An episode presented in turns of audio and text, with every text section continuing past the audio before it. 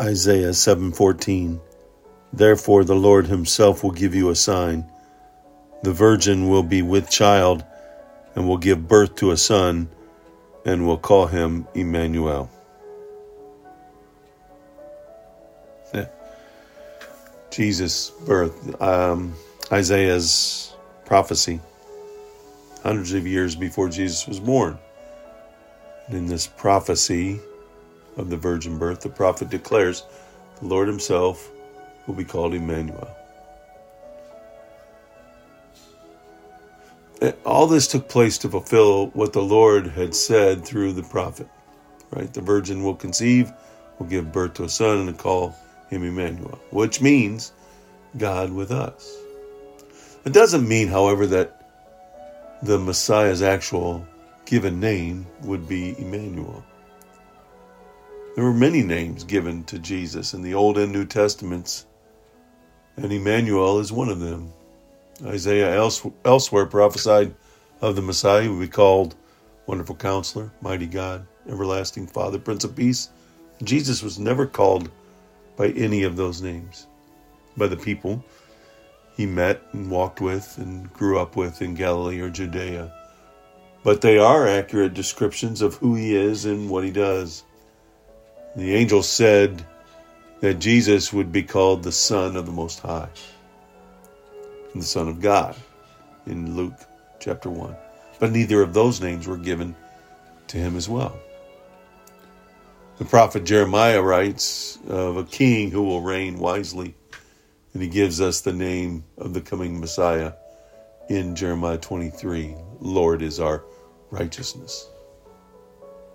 He was never called the Lord of our righteousness as a name, but we all call him that. He, he brings the righteousness of God to us, right? He is the God in flesh and the one who makes us righteous. Now, let me put it into human terms and think of George Herman Ruth. Now, he, he was named George, but he had so many other names. We all remember him as Babe. Babe Ruth, the great Bambino, the Sultan of Swat, the Colossus of Clout. The names for Babe Ruth multiplied due to his personal history and his signature talent on the baseball field. Jesus, we can call him by his given name, but we also call him Emmanuel, or Wonderful Counselor, Prince of Peace, Lord of righteousness. The names of Jesus multiply due to his divine nature and miraculous work. To say that Jesus would be called Emmanuel means Jesus is God with us, that he dwelt among us in his incarnation, that he is always with us. Jesus was God in the flesh, Jesus was God making his dwelling among us. God keeps his promises.